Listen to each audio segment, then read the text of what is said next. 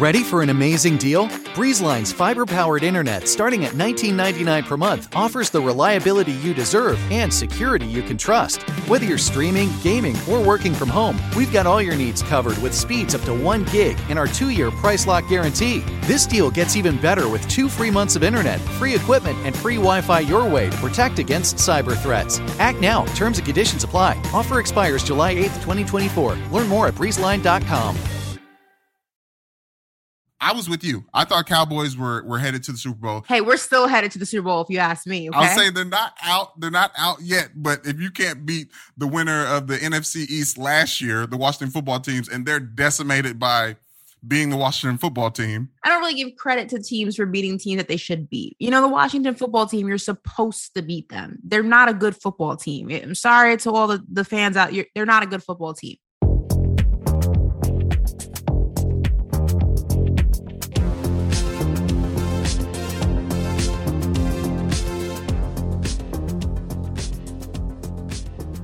What's up? What's up, take liners? No, you are not still hungover from New Year's Eve. Jason and Renee are off this week, but don't go anywhere because you are still getting a full episode of Take Line today, hosted by myself, Ashley Nicole Moss, and me, Brandon Newman. That's right. You know Brandon Newman from uh, Barstool Sports co-host of the Maybe I'm Crazy podcast with Joy Taylor. Shout out. And now producer, social media guy for NBC's Brother from Another. And if you didn't know, I played football at the University of Notre Dame, defensive lineman, 2012's Scout Team Player of the Year. That was my senior year, but who's watching? And it's your girl, Ashley Nicole Moss from Sports Illustrated, SNY TV, and co host of Certified Buckets. But look, that's enough of all the credentials and the talk talk and the chat chat because Man. we know our shit and we know you people came here for a good time. And that's what we're going to give you a good time. So let's get started. Amen. All right, Brandon. So 2022 in the NFL started off with a bang. It's like we couldn't even get one day of just calm football to start off the year after the crazy year that we had because Bucks wide receiver Antonio Brown left MetLife Stadium before the mm. game ended. Again, before the game ended, in what seemed like just an explosion of frustration, he took off his pads, took off his shirt, threw all of it into the stands. Twitter and NFL media had a field day afterwards. And then head coach Bruce Arians said that AB, and I quote, is no longer a buck. That was the full statement. He is no longer a buck. Doesn't want to talk about him. He is no longer a buck. So, just in terms of straight football analysis, because again, everyone has their opinions, everyone thinks they're a doctor on Twitter or a scientist or all Man. that stuff. What is just your view on this entire AB situation after what happened on Sunday? Because I don't think I've ever seen something that intense actually happen in the court. You hear about things like in the locker room or at right. halftime or you know when the teams are loading on the buses, but not in like the middle of a game. Like the teams were still time. on the field. They were on the field. The offense was on the field for the Bucks. He was supposed to have his shoulder pads on and be on the field. Instead, he had everything off, waving to the crowd as he went away.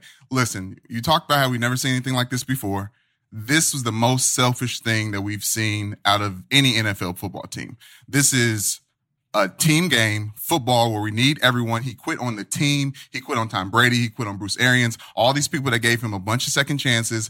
And for whatever reasons, I'm hearing uh, whispers that he thought he was too injured to go back in the game. And that yeah. somebody said that he's supposed to go back in the game. And Bruce Arians said, you can go ahead and get your shit and get out of here, which AB did.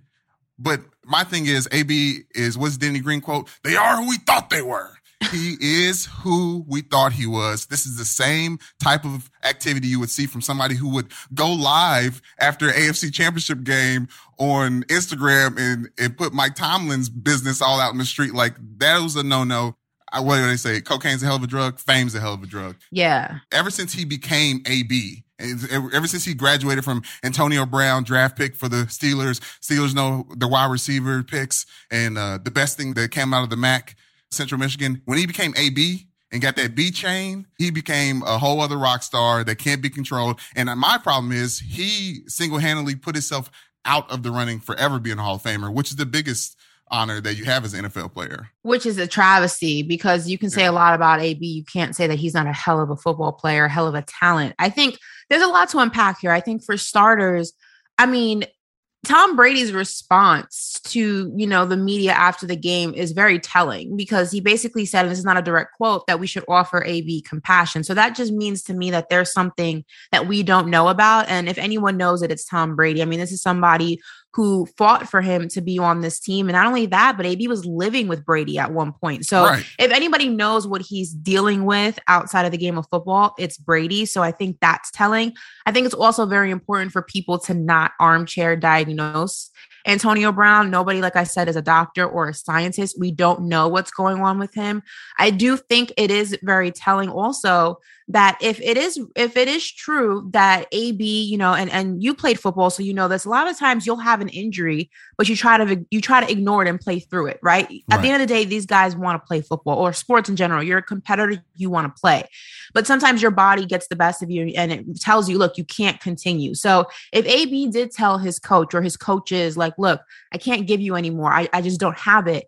And that was the reaction, like either play or get the hell out of here that's also another conversation because that's very concerning from a coaching staff that is supposed right. to look out for the betterment of their players. Now, again, there's two sides to every story, and then there's the truth, right? It's usually mm-hmm. bits and pieces of, of both sides. But I think that that reaction, it's not like you know they just said oh we're not going to put you in in this play you're going to have to see and he just lost I, I think there's more to it and i think we have to be quick to not chastise him because of past behavior too right Right. And obviously, we're not trying to diagnose anyone. We don't have any uh, doctoral degrees, but I just play one on TV sometimes. Yeah. Listen, the Bucks were down. Right. To the New York Jets in New York. And their main weapon going into the game, Chris Godwin, not to make a big switch over into the the X and O's of the game, but Antonio Brown was their number one receiver going into that game because mm-hmm. we lost Chris Godwin. And obviously we need him. He had a couple catches in that game. Third quarter, at that point in time in the game, you have to know that football and the team is bigger than you. It's bigger than whatever conversation Bruce Arians had with you. It's, be, it's bigger than whatever uh, conversation the coaches, whatever strife he has. Mike Evans went over there and tried to calm dude down. Like RP to John Madden. I wish I had a telestrator of John Madden's like, okay, you see AB is going mad. He's taking his shoulder pads the off. Yellow, uh, the yellow marker. Mike Evans is trying to tell him cool. Then he takes his, he throws his gloves and his shirts into the stands. Like AB is extremely selfish, and I guess I feel offended that he let his team down more yeah. than anything. I think the selfish thing comes into play on how he left. Again, if he was unable to play because of an injury, they're saying it's his ankle. If that was the case, and Bruce Arians did say, look, you either play or you get the hell out of here. I don't know if that was the direct quote, but I'm just saying for dramatic effect. Right you know, AB could have left without causing a scene. The way he left was selfish. You know, if if you were unable to participate, if you were a- unable to contribute, and that was the ultimatum you were given, then leave. Don't be a distraction to the team in the middle of a play. This is not at halftime. This is not during a timeout. There was a game going on, like literally a possession going on. Yeah. And all you did was just cause an unnecessary distraction to your team. I understand you kind of prioritizing yourself and your health first. I think any player should do that in that situation. If you say, even if your employer, you say, Hey, look, I don't feel well. And they're like, well, either you, you work or you quit. Okay, then right. bye. Like, you know yeah. what I mean? But there's a way to do it. And I think that the way he did it again is just another strike against him in a character trait of being selfish. There's a lot of things that AB has done in his career that just come across very me first. And this Absolutely. was just another strike against him. And it's unfortunate because the reason that he left may be legitimate, but it's kind of distracted or it's covered by all the antics that you did on your way out, you know? Right. Yeah. And the me first thing uh was it two weeks ago fake vaccination card like how me first yeah. can you get and that's why i think it's less about mental health, in my opinion, and more about character for Antonio Brown because he does what he's always doing. And Tom Brady needed him. That's why he got so many second chances. The Tampa Bay Buccaneers wanted to repeat. They got everybody, first team to get all 11 starters on both sides of the ball to, to re sign again. They were trying to run it back. You know, yeah. Tom Brady wants to win another Super Bowl, obviously. And at the end of that game, what do we see? Tom Brady threw a, a pass to Breshad Perriman of all people to win the game. Like Tom Brady would like Antonio Brown, but he doesn't need Antonio Brown. And the Bucks don't need this distraction. That's why Bruce Arians is taking the heat that he's taking because he said, "Oh, this is the last chance for AB." So, oh, he's back, and we got somebody injured. Okay, well, maybe one more chance for AB. And now he's got egg on his face for not standing up for what was right in the moment. But I think this is a complete distraction for a huge game, uh, MVP statement game for Tom Brady. Yeah, and now we're just talking about uh, Antonio Brown. Well, the the full quote from Bruce Arians is he is no longer a buck, and then the continuation is that's the end of the story. Let's talk about the guys that went out there and won the game, and also AB did not fly home on the team charter, and then that's another layer of this story. He took a uh, private car service. It, initially, people thought it was an Uber. It wasn't an Uber. It was a private car service that you know the driver works with other athletes as well. Danny Boy hustle and they're hard. yeah, then they're on like Instagram Live and and just don't even know where they're going. It looks like they're on like the adventures of, of Harold and Kumar. Like I have no idea what's happening. New York. It right. was just very odd. And again, that just goes ahead and just speaks to the me first kind of mentality when if AB is in the right in this situation when it comes to the underlining layer of Bruce right. Arians giving him that very terrible ultimatum when a player's coming to you and saying, Look, I can't do it. I can't give you anymore if that is the case and that is the true story, it's kind of negated by everything that you did because had you left with some dignity and said, you know what, I'm just going to leave. And then this story comes out. Right. Bruce Arians looks like the bad guy. But right. because you left like a maniac and it was very, Oof. look at me, look at me, look at me, you're jumping up and down, shirtless in the end zone and all that stuff.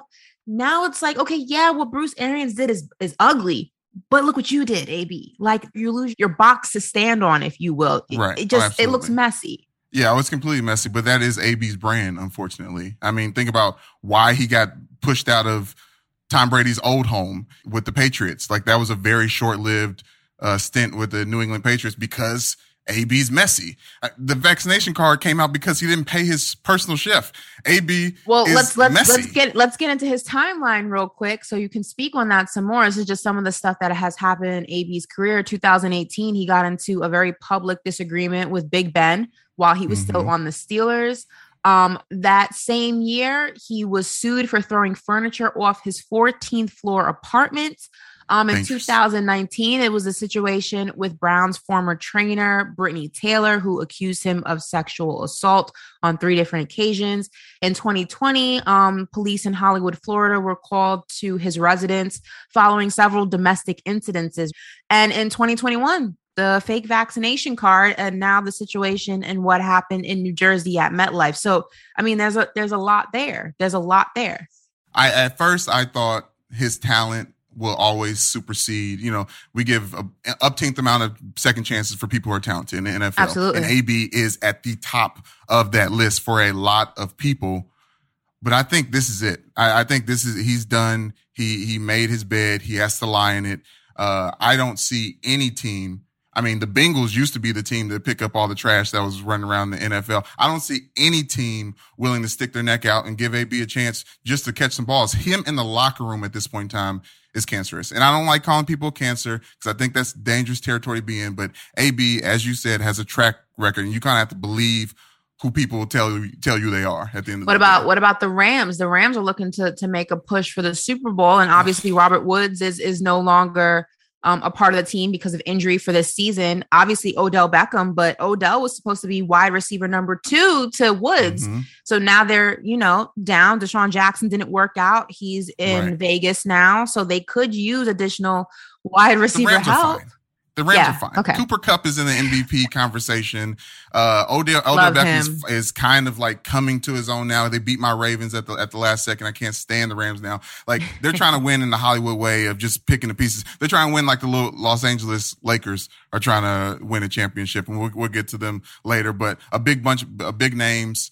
But the defense is really. I mean, Von Miller stepped up. Listen, I the Rams are not going to stick their neck out for Antonio Brown. I think I think the ownership is smarter than that. I think Sean McVay is smarter than that. Uh, they already have a Jalen Ramsey. Jalen Ramsey already punched his teammate in the in his face today. They have enough going on in that locker room. I don't think they need more of I say Hollywood Brown. That's actually his cousin, but whatever it is that we're calling Antonio Brown after this fiasco, I don't think any team in NFL at this point in time need that in their locker room. Well, circling back to what you said before we close out, you know, where does Antonio Brown go from here? You said that you know this may be the sh- the final you know, strike against him that kind of prevents him from entering to the Hall of Fame. But on the other side, we've seen people enter the Hall of Fame that have been accused of of doing some things. I mean, we're mm-hmm. not going to name names. I think True. people I think people know who we're referring to. So does that really make or or does this really make or break that case for Antonio Brown? I think the disrespect to the shield and the teammates and the uh the camaraderie of that locker room. I guess the, the, Hall of Fame always talk about that's when they were talking about uh, keeping Terrell Owens out. The people in the mm-hmm. Hall of mm-hmm. Fame, there was words and which is and a rumors. which was a travesty, right. by the way, yeah, travesty. That, that, exactly. Yeah. But there's rumors that Terrell Owens wasn't welcome in the in the brotherhood that was the Hall of Fame. If Terrell Owens had had a little stink on him, had a little stink on him, Antonio Brown spoiled milk. I'm telling you, he made everyone sick. He, he, that milk was the same color and everybody thought it was cool. And then they opened it up, had a taste. Now everybody's sick. Antonio Brown is spoiled milk for the NFL. And I don't think anyone, I, I, I don't, I'm trying to think if, if one of these broadcast talking head networks would even stick their neck out and give him an opportunity to, to, to speak. But listen, based off his music, I don't want to hear Antonio Brown talk either.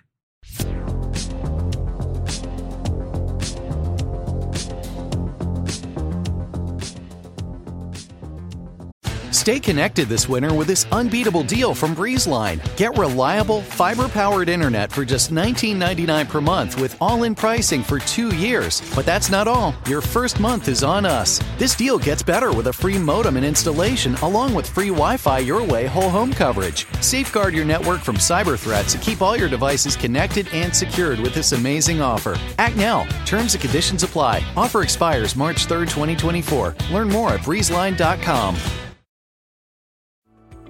For years, I just dreaded going to the dentist. But at Advanced Dentistry, I don't have to. First and foremost, they want you to feel comfortable when you walk in. Like, you'll feel it. Whereas in the past, I might have gone into the dentist and thinking, I might feel some pain at some point. But with IV sedation, it can be something that you don't dread. If you've been avoiding the dentist because of fear, worry, or just not wanting to be judged, you're not alone. Visit nofeardentist.com to learn how IV sedation can change your life.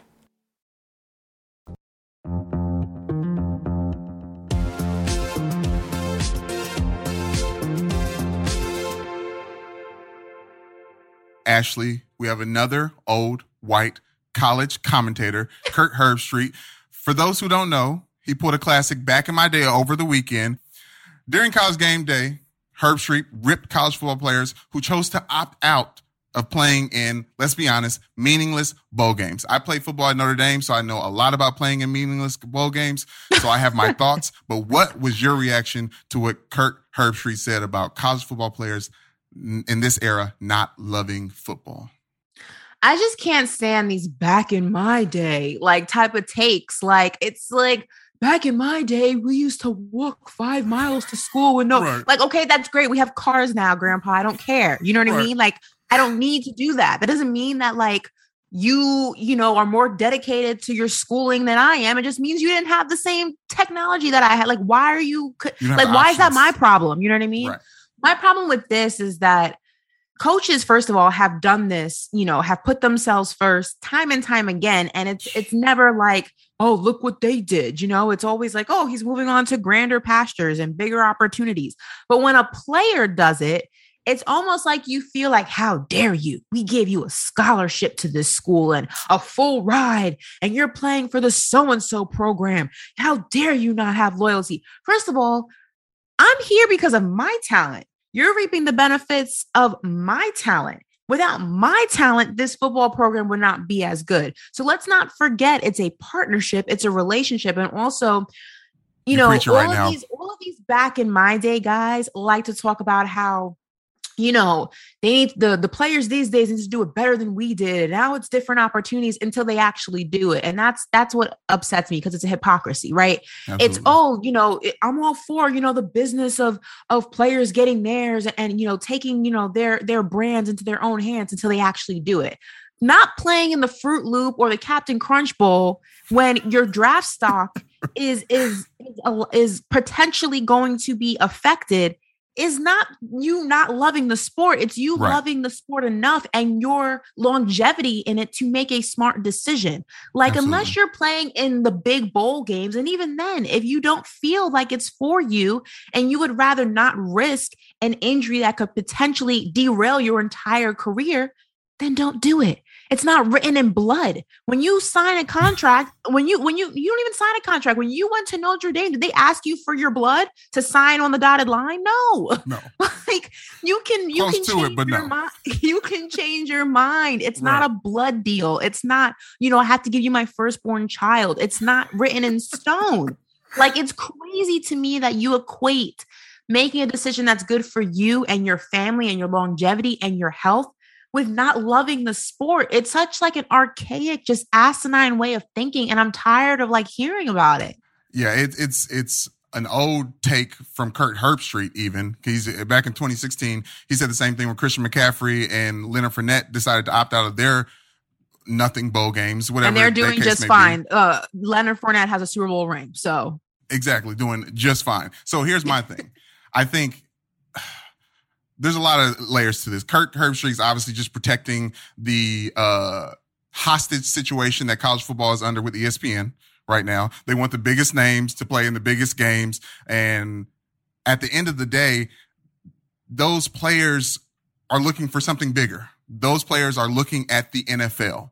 They want to go play in their dream situation. Kirk Herbstreit's dream situation was college football. He loves college football apparently so much that he thinks that opting out of a bowl game is uh, selling your mother for for goods. Like it's it's not the same situation at all. I don't like the fact that players are made out to be bad guys when they're making the best decisions for themselves. And that's just as simple and it, and it, it feels racial because it's usually always a white guy saying, black guy, why aren't you playing? And I don't step into that territory, but it's not the situation that NFL players are in. It's not the situation, but the take just puts college football players in a bad light for making the best decision for them. We talked, we talked about it earlier in the prep meeting. Jaylon Smith, uh, one of your cowboy, cowboy draft picks in the second right. round after he messed up his knee playing against Ohio State in the bowl game. Everyone wants to be rah, rah, rah. Everyone doesn't think that this college football game is the be all end all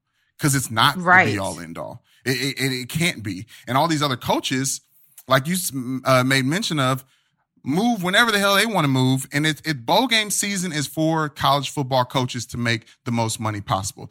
All the bonuses are wrapped up in winning bowl games for big time college football coaches.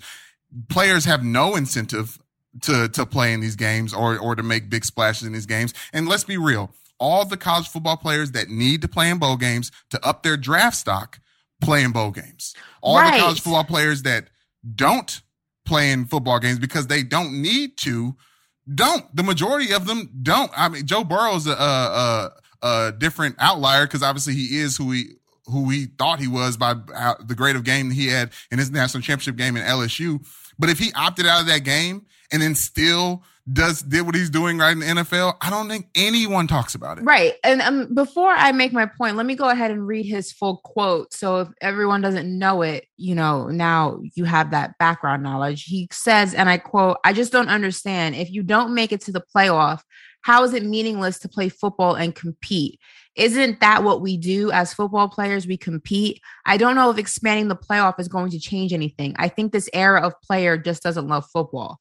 There's so many just things wrong with that so statement. wrong with that. It's like you don't love football if you make a decision that's good for your longevity in football. Like, how does that make sense?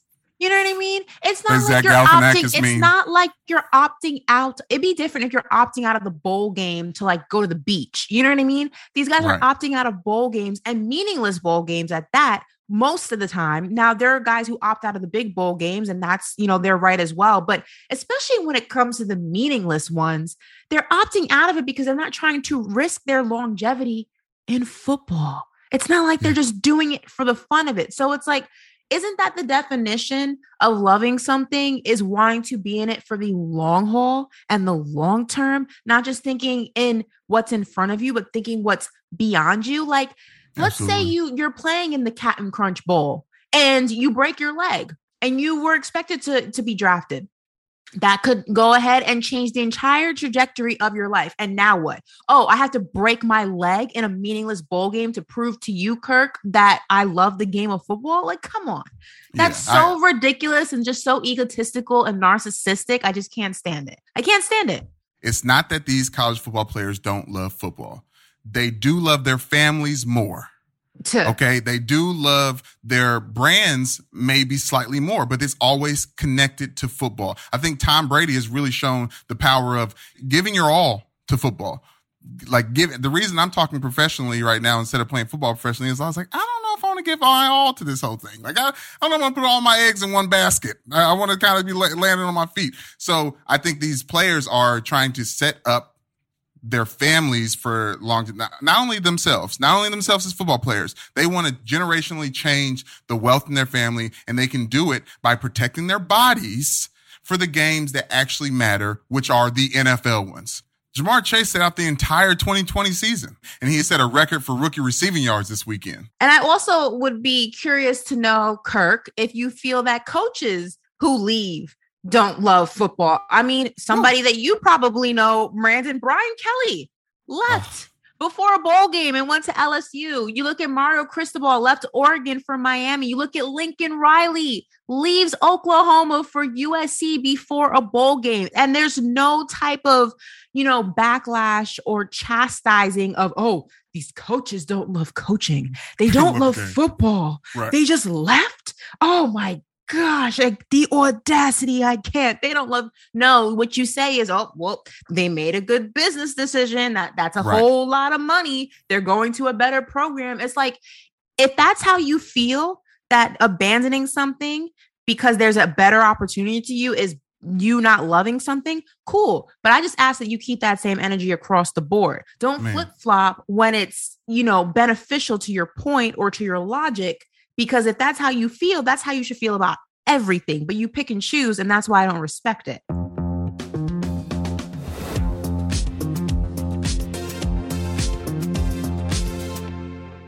This is a big year. The Ohio Lottery's golden anniversary. 50 years of excitement, of growing jackpots and crossed fingers. 50 years of funding for schools, of changed lives and brightened days.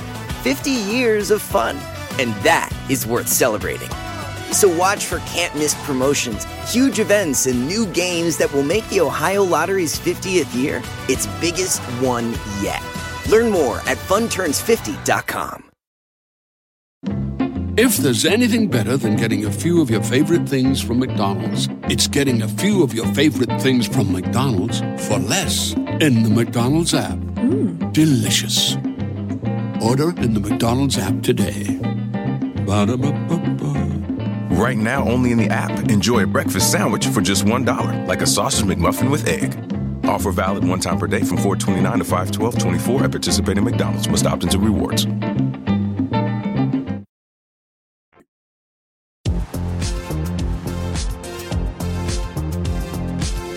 For all of you who don't know, Ashley Nicole Moss is an insane Cowboys fan, and her stars lost to the Cardinals over the weekend, and she is not too happy about it, especially because with snapping the Cowboys' four game winning streak, Dak Prescott hate is back. Tim Cowlishaw of the Dallas Morning News this morning wrote, confidence in Prescott and the Cowboys scoring ability has hit a new low. Ashley, I'm going to clear out here for now as you try and take down the Dak haters.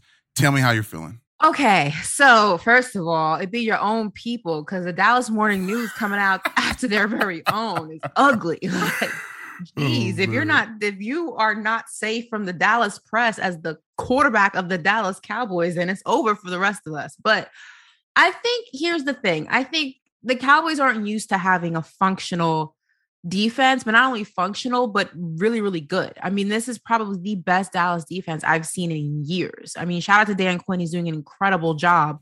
Um, yes. Um, and I think because of that, it has taken some of the pressure off of the offense to constantly have to put up points, right? Because you know that if you go three and out, your defense is going to hold on the fort and get you that ball back. Whereas in past seasons, you know, Dak knows if I don't score on every single drive or possession, rather, or at least try to, we're probably going to lose this game. So I think because you now have the safety net of the defense, they're more lax, but they're a little bit too lax. I think mm. there's there's a few situations. One, I think Mike McCarthy a lot of times getting out coach, whether it's you know in time management, whether it's knowing when to use a timeout, when to challenge, or when not to. I think that, you know, the offensive schemes are just very lax. I think they're very predictable. I don't think there's any creativity there. I think it's easy to defend. Um, and also Dak's decision making is just off. I don't know if that's because he is still getting adjusted. Remember, Dak came back after his injury and it was like nothing ever happened. I don't know if that's finally starting to settle in a little bit. And now mm. he's a little bit more conscious of the fact that there was an injury and maybe of the fact that he has to play a little bit differently. I don't know if that's starting to get into his head more. I'm not sure. I can't really speak on that. But I will say that sometimes subconsciously quarterbacks, when they have a safety net of a, a really, really good defense, offensively they they take a t- they take a couple steps back and you can see it you know his decision making is not as quick he's throwing balls that he shouldn't be throwing i mean dead into traffic um it, again, it's not just him. I think a lot of the schemes are not, you know, conducive for what this offense looks like right now. But I do think, you know, defense still wins championships. But I think people forget the other side of that. Your offense still needs to be able to score. And, Absolutely. you know, putting up 56 points against the Washington football team is great, but it's the Washington football team. You have to be able to do that, or at least a remnant of that against a really good football team like the Arizona Cardinals, like the Tampa Bay Bucks, like the Kansas City Chiefs. And if you can't, that's a problem because those are the teams that you're going to see in the postseason. You're not going to see the New York Giants and the Washington football team in the postseason. They won't be there. So if you want to be there for the long term, you got to know how to play that same style of football against really good football teams. And right now, we haven't been seeing that. No, and I mean, you touched on one great point of Mike McCarthy losing football games and being out coached. He do yeah. be doing that. Okay. you see this a lot. You talk about leaning on the uh, complementary football. Everyone talks about it. Uh, John Harbaugh's favorite word, complimentary football. Uh, it's one of mine too, by the way. It's one of my favorite phrases. That and complimentary basketball. It's right, one of my yes. favorite phrases. Yeah. Complimentary. um, but he's got Micah Parsons over there. Right. Possible defensive player of the year. Uh, he's got uh, Trevon Diggs, who let's I, I don't have to tell you because you watch the games. He lets up a lot almost as much as he takes away. Like he's he's a liability at times because you know the home run hitters at corner they're usually intercepting the ball or you know letting a, a something go over their head for, for a touchdown. So you're right with that. Here's the problem because quarterbacks will always get hate. That's just that comes with the job, right? Right. right. It, it just comes with it.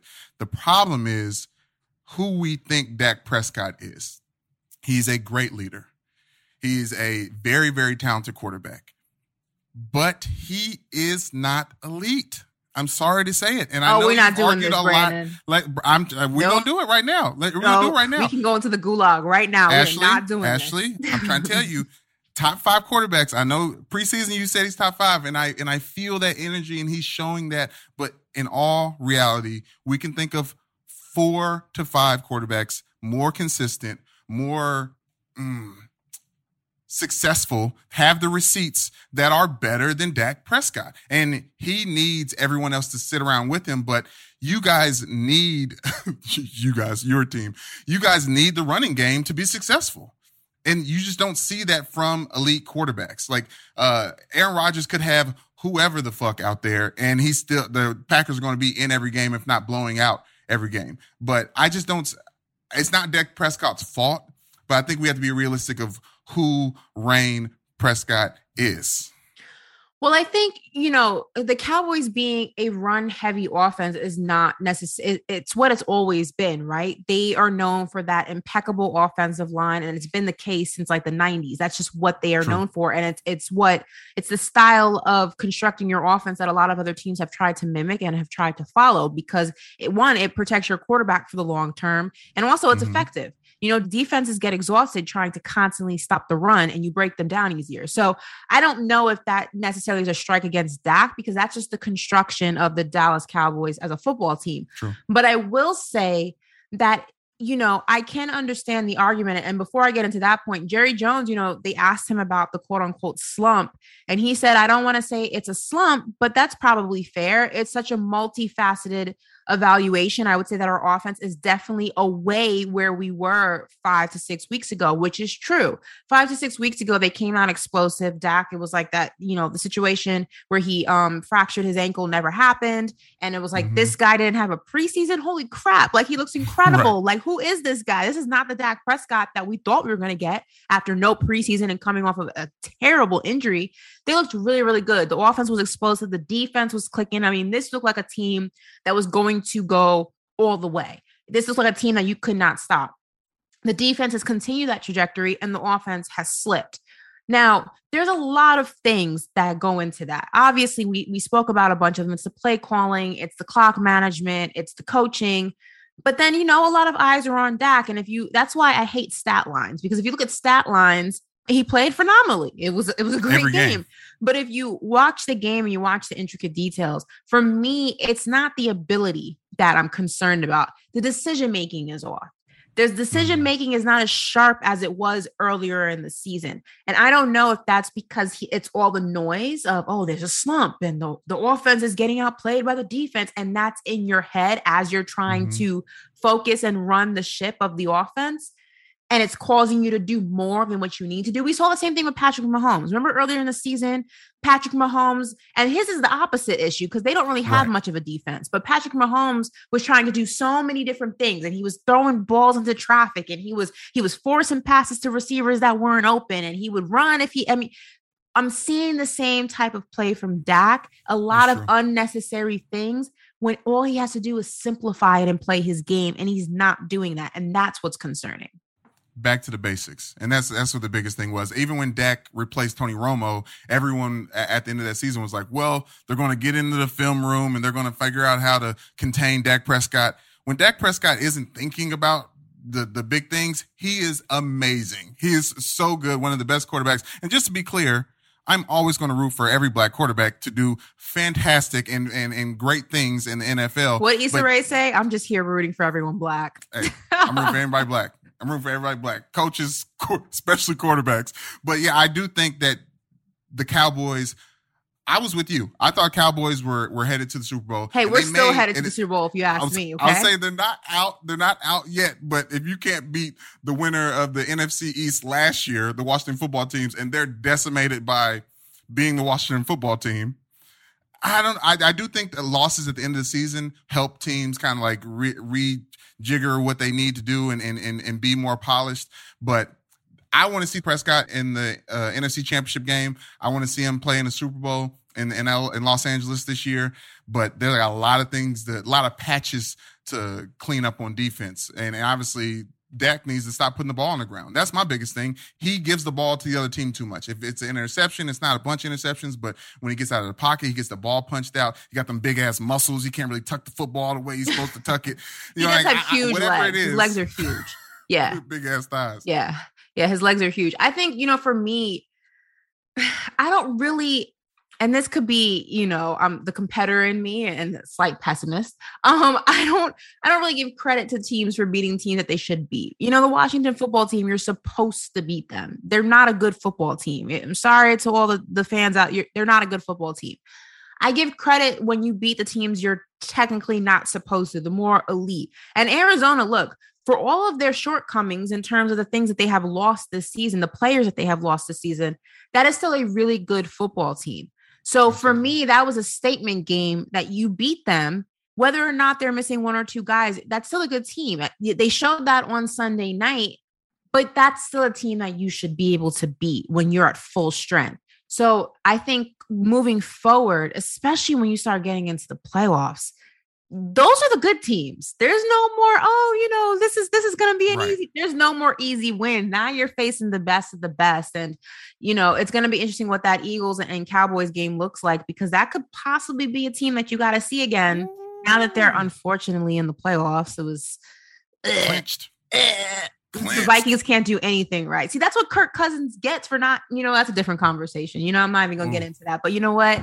The Vikings had one job for me, one job, and they couldn't even do it. And I'm couldn't just even do it. I'm done with them. I'm done with them. I can't.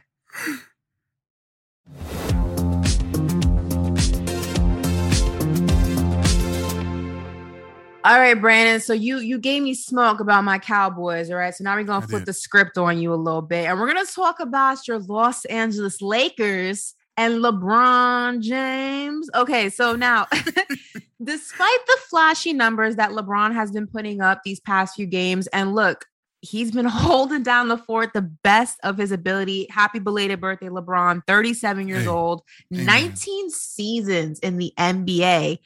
Despite all of that, the Lakers just don't look good. they just they just No. look like a bad team. Now, I actually tweeted at the beginning of the season that I don't think the Lakers are going to finish top 3 in the West. People came at me crazy like they like to do on Twitter for whatever reason. Yes. People, you know, like to come at me crazy, but that's cool. I'm from New York. I can deal with the smoke.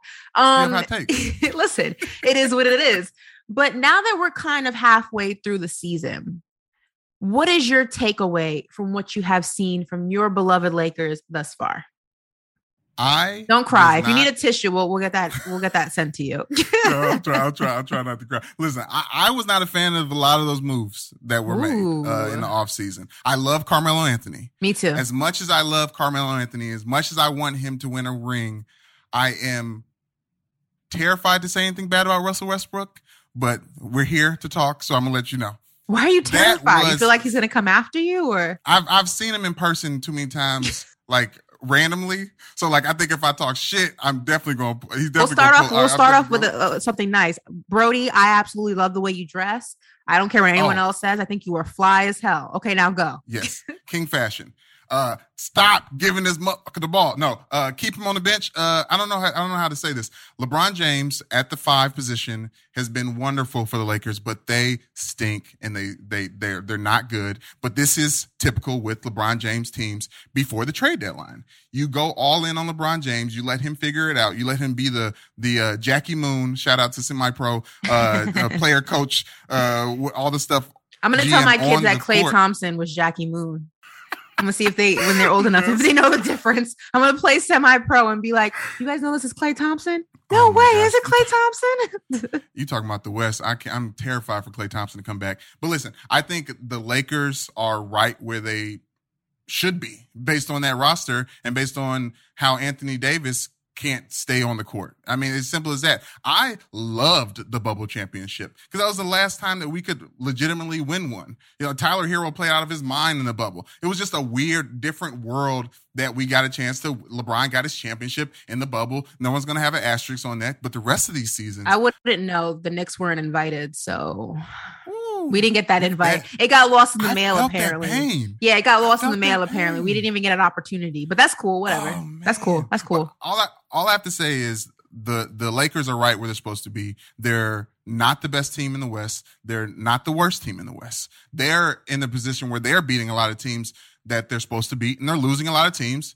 that they're supposed to lose to. I mean, you can be as close as you want to the Grizzlies, eh, but they have a better team. Yeah, than- absolutely. than Le- and if LeBron James is your only go to, listen, we're not going to come back from games with LeBron James shooting three. I love that he can shoot. I love that he's uh, uh, taking all the things. He's elite in all the different categories, but he can't be the only person on your team because he's LeBron James. He always needed somebody else, and we just don't know who that other person is on this team. We we don't know. I don't know what their big three that came out 360. Uh, uh, that was it. Uh, AD number three, LeBron number six, Russell Westbrook number zero. Like, no, no one's going to win with that. We can't even move Russell Westbrook. My thing is, I don't know who comes. Do we get Kyle Kuzma back? Like, Kyle Kuzma like, don't want to come back. Kyle Kuzma's chilling in DC. He's flourishing. He's hitting. He's hitting buzzer beaters. He's hitting clutch shots. He's He's having a. flourishing. he's in having a moment. sweaters. Yeah, he's Exactly. cool. He's cool. So I, I just don't. I don't see. I think this is perfect. This is LA drama, right? This and this is follows LeBron. I think that he will be better than a play-in game. I think he's going to. Uh, they're going to win the first round of the playoffs, regardless of who they play. I just, I want to see what the roster moves are after after the trade deadline. And I honestly do think that Rob Pelinka has something against LeBron James. I just do. I, I I, just think- think he does. you know, I think it's interesting because Westbrook, I mean, if you look at, you know, this was him Sunday night versus the Timberwolves, it was a 108 103 win. Um, but I mean, 20 points, nine turnovers, shot zero from five from the three point range. You know, here's the thing with here's the thing with Westbrook, right? I'm a huge Westbrook fan, have always been a huge fan of him. I think people are now saying what they're saying about him, not because his style of play has changed. I think everyone's just now noticing it more. You know what I mean? Because here's the thing he's always been the same player. It's just yeah. now that he's you, it's basically like the story of the scorpion and the frog. This is one of my favorite stories of all Ooh. time because it's it's such a deep story. Long story mm-hmm. short, the scorpion asks the frog to take him across the lake. And when he gets to the end of the lake, the scorpion stings the frog and the frog dies. And he says, Why did you sting me, scorpion, as the frog's dying? He says, Because I'm a scorpion and that's what I do. Russell Westbrook has always been the same player. For you to get him on the Lakers and expect him to miraculously flip a light switch and be someone different is the mistake of the Lakers. You knew Absolutely. what kind of guy you were getting. You knew that Thank he you. he you know he chucked up a lot of crazy shots. You knew sometimes right. you know he was going to give you a lot of turnovers. He works hella hard. He's one of the hardest workers I think in the league. He beats himself up more than anybody can beat himself up. He loves the game of basketball. You've never heard about him being a bad teammate. You know, never. even even with the situation with KD and, and Westbrook when that happened in OKC, I, I don't remember ever hearing, you know, Russ say anything bad about Kevin Durant. No. He he there's a lot of good about him, but I think people expected him to be something different when he got to LA.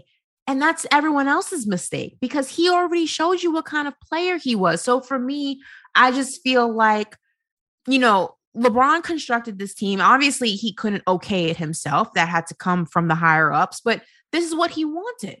So now you're kind of stuck because you can't move Westbrook. You can't move him. He makes far too much money and no one's going to pick up that contract. Nobody's going to pick him up. You might be able to move some of the smaller pieces on your team. You saw that they move Rondo and things like that. Right. You might be able to move some of the smaller pieces in hopes that you can get somebody who can help fill the gap of AD and, and Russell Westbrook's shortcomings but at the end of it, what this team is, is what you're going to deal with for the rest of the season. You're really not going to see a different team. This is just the team that you have. And I don't want to, I, you can, I don't know. I'm, we're supposed to end with that point. I can't let you say that. I can't let you say that this is going to be the same team. This is a team that, that steps into the family matters, uh, uh when Urkel turns into Stefan, like we are going to no, see no, no. I just the say Lakers. The, I say the roster is going to be the same. You're not going to see much changes to the roster. Now, how if they go ahead and they're able to figure it out and by April and and May you see a drastically better team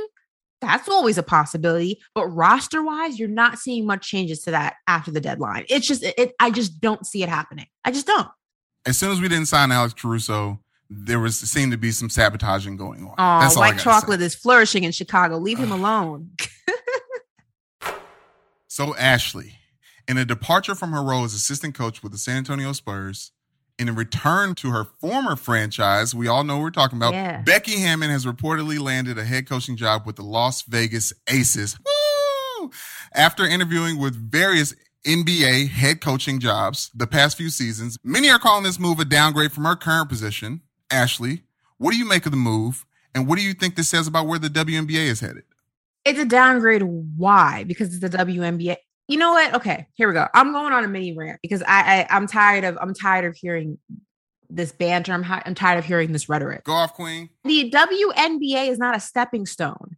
It is not a downgrade. It is not a path you take to get ultimately to where you actually want to be. The WNBA, especially a head coaching position within the WNBA, is a legitimate job. It is a job that so many people would kill for.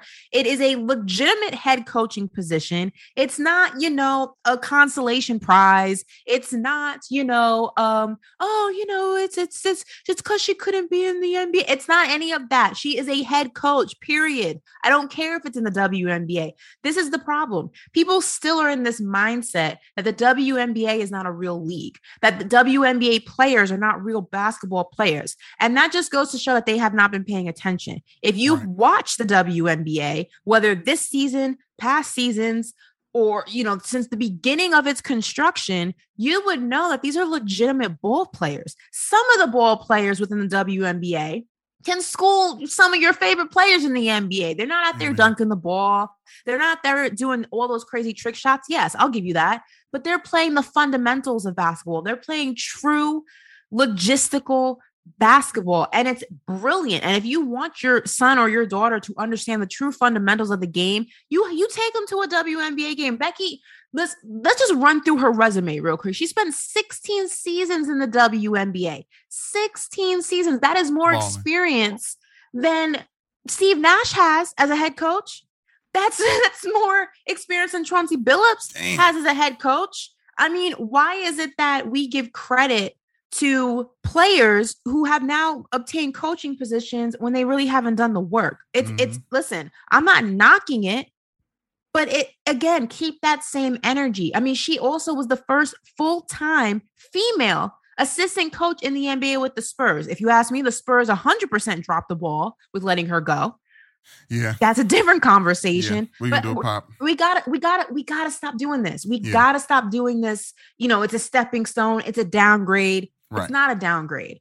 And just correcting what I said, she spent 16 seasons in the WNBA as a player. So player, that's yep. not more experience than Steve Nash and um, Chauncey Billups had have had as a player, but right. she certainly has more experience from a coaching standpoint than both of those guys. Absolutely. And let's uh, for the Kirk Herbstreits of the world who are listening to this. Back in my day, yeah, uh, 25 years ago, uh, the WNBA just finished their 25th season. At the beginning, maybe this was seen as a step down, or maybe it was a downgrade yeah. for for uh, the first woman assistant head coach in the NBA to go to the WNBA and, and coach her own team. But this is not the, the world we live in. It's 2022, right? The WNBA is a popular, reputable, respected sports franchise. It's just as right. simple as that. You, you open up your uh, sports betting app if you're in the right city, and you can bet on the WNBA game. We're not talking about Chuck E. Cheese or a rec league game or or a church league uh, that that people get together. Like this is the Las Vegas Aces, like one of the best teams in the WNBA. The, right. the biggest fault here, in my opinion, is the NBA. Not even the Spurs. The NBA as a whole, understanding their talent in the coaching realm and I, I people throw around the term token, and she can be that if she was the only one who was doing it to her the best of her ability. She's coached NBA games. She coached more, like to your point, she coached more NBA games than Steve Nash did when he got the job to coach the Brooklyn Nets and AD and Kyrie Irving. And she didn't just coach anyone's team; she coached Gregg Popovich's San Antonio Spurs. And when you say coaches, there are tiers.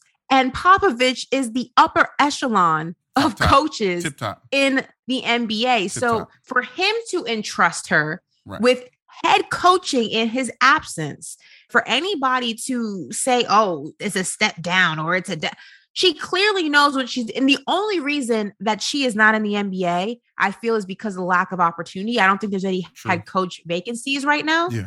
But I 110% believe that if anybody can make that transition and break that ceiling, it's her. She's yes. that good of a coach. And anybody who argues that has no idea what they're talking about. Oh yeah, no, no doubt. I think she's she is a star in her own right. I mean, it was like she's replacing Bill Laimbeer, who, from my perspective, from my vantage point, when Bill Laimbeer started coaching in WNBA, I don't know if this is like backwards. That's when I started paying attention on a on a real, real level. I was like, oh, what? Uh, a, a, the NBA Bill Laimbeer, uh, Bad Boy Pistons. He's he's coaching he's coaching in the WNBA. Okay, let me check these. Detroit check basketball. I mean, Candace Parker is one of my favorite basketball players ever. She has brought so much. Like Becky Hammon is the Candace Parker of the coaching realm, in, in my opinion, of just like the star uh, in the making. And obviously, they have all the pieces uh, at in Las Vegas to continue to ascend. But I don't even know for the people who don't think that this is a step up for her. I don't know how many games she can win for them to really justify. Right. They can win a championship and, and they'll still say that Becky Hammon took a step down, taking the job as the head coach of the Aces. It's the same. It's the same people who praise and and idolize LeBron for making good on his promise to bring a championship back to Cleveland. Which, right. listen, godlike, king like, more things. power to him. Right. But you know who also did that? Candace Parker. So mm. what's good for the goose in this situation is good for the gander. So like if you're going to keep that same energy and you're going to and, and, idolize and, and praise LeBron for it, keep that same energy for Candace Parker. She made good on her promise to bring Chicago a championship. Mm. And what did she do? She brought them a championship in the year she said she was going to do it. So it's this double standard that drives me nuts because right. it's like as long as it happens in the NBA, there's always an excuse or a justification or it's a celebration. But when the WNBA does the same thing or or there's similar storylines, there's always an excuse as to why it's not the same or why it's not as good. Right. If you don't respect the W, you just say you don't like basketball. Like it's really that simple. Ooh, like just say yes. you don't like it. Yeah. I have more respect for you if you just say, "Oh, I don't really know much about ball. I don't really like it. That's why I don't respect the W." Like just that's basically that's saying you can't not you can't like basketball, watch the WNBA, and it's like this shit's trash. Like right. Not, like there's and if you do, you don't know what you're talking about. Exactly. It's really that simple.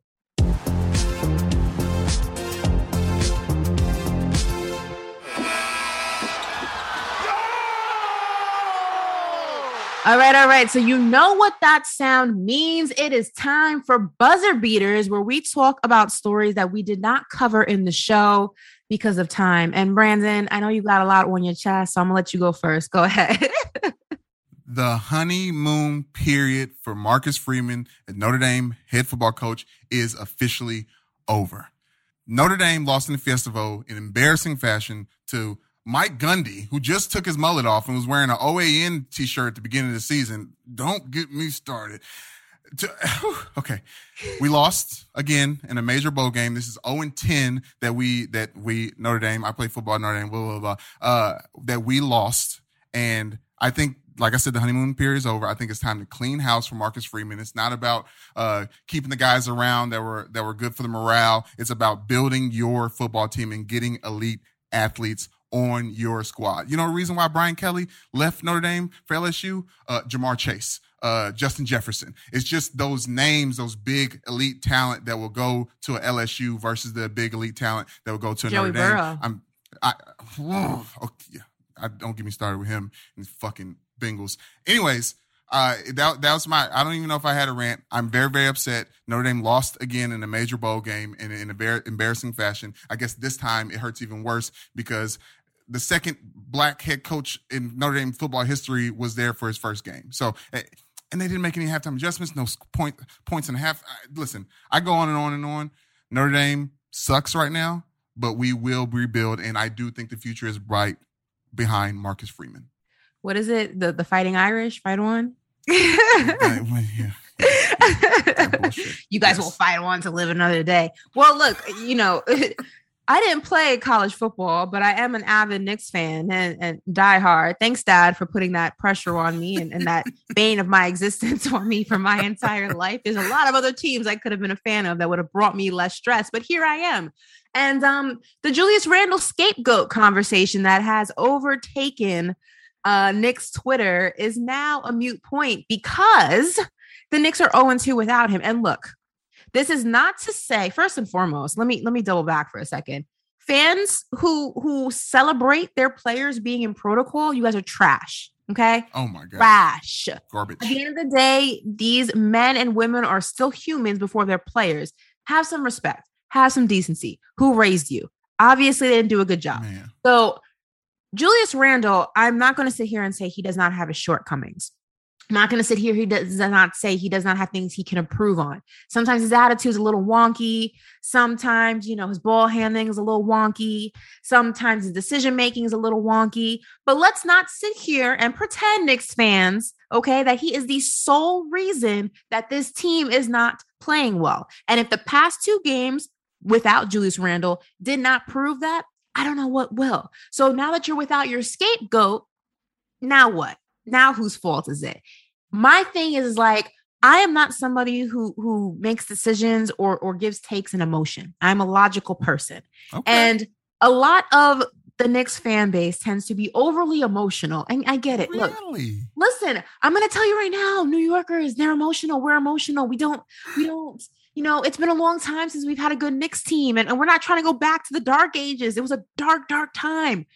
Bing bong. Gotta be yeah. Don't that's a curse. We don't we don't that's a curse. Add it to oh, level oh, of curse. Out now. It's like it's like it's a curse. I don't. It was cool for four games and now it's dead.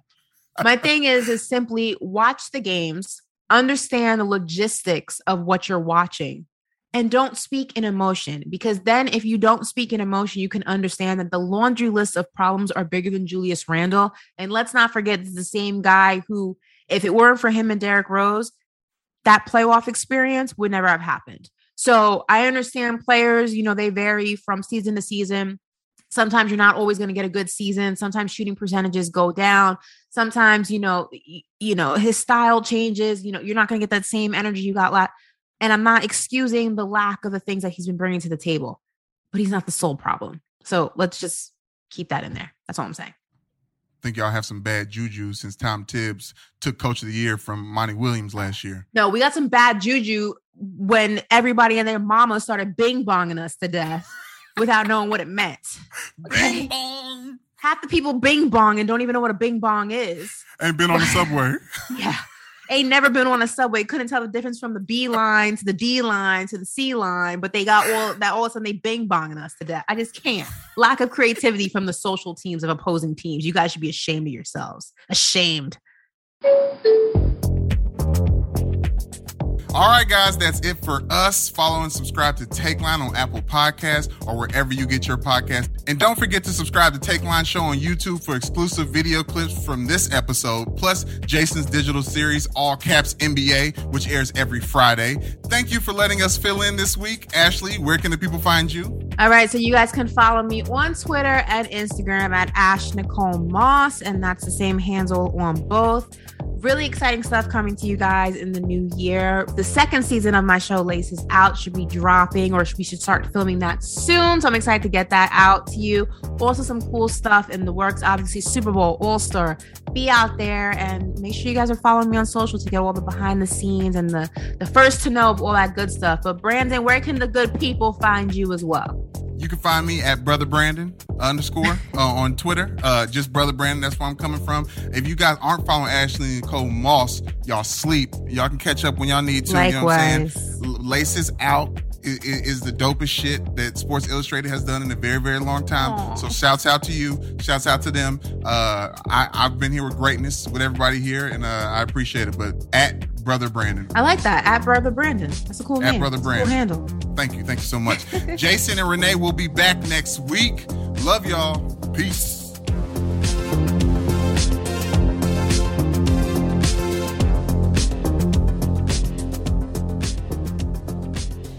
Take Line is a crooked media production. The show is produced by Carlton Gillespie and Zuri Irvin. Our executive producers are myself and Sandy Girard. Our contributing producers are Caroline Reston, Elijah Cohn, and Jason Gallagher.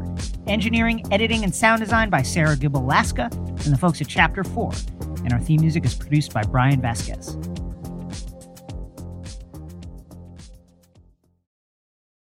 Want the same expert advice you get from the pros in the store while shopping online at discounttire.com? Meet Treadwell, your personal online tire guide that matches you with the perfect tire for your vehicle. Get your best match in one minute or less with Treadwell by Discount Tire. Legend has it, underneath the NJM insurance offices lies a mysterious room of long forgotten, moldy mascot memorabilia. Often pitched by ad agencies, always rejected by NJM. Is it real? We may never know. But what is real is NJM's dedication to doing what's right for their customers. Astoundingly, they're proud to put policyholders first. No jingles or mascots, just great insurance. Learn more at njm.com.